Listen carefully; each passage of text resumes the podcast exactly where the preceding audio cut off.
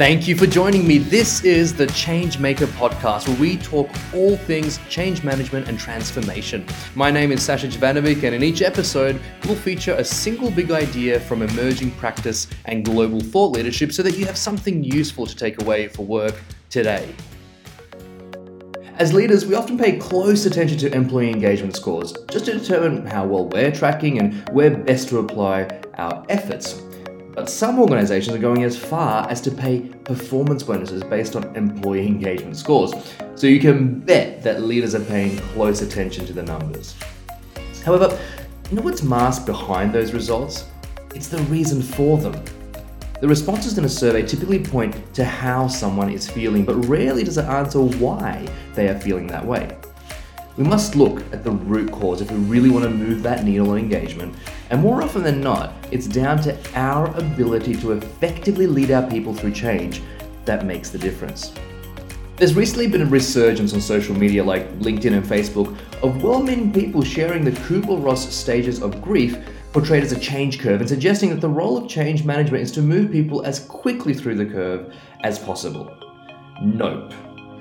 That thinking has led to change management being used as a reactive antidote in times of crisis, which is why 75% of change initiatives continue to fail. Change management is quite simply applied too late.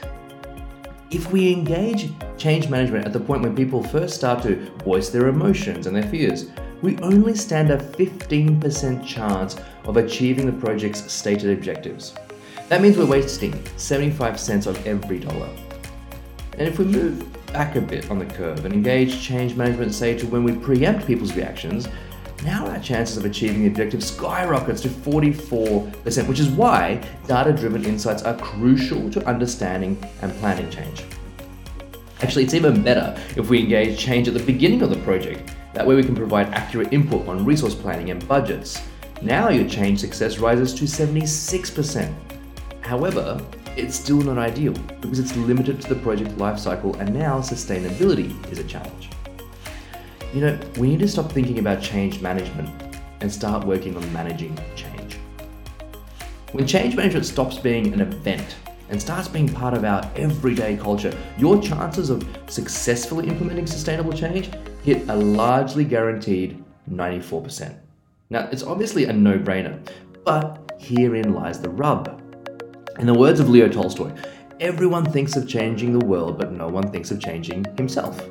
And in much the same way, our people won't go where we don't first go ourselves. So we've got to take pause, consciously and deliberately think about change and how we go about change.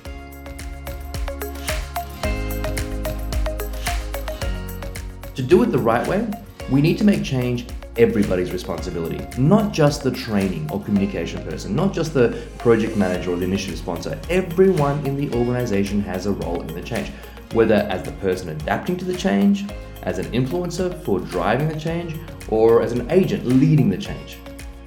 The people centered implementation framework approaches this perfectly.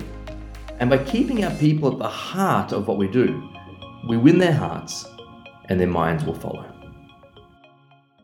Thanks for listening. My name is Sasha Jovanovic. This is Changemaker. Join me for the next episode.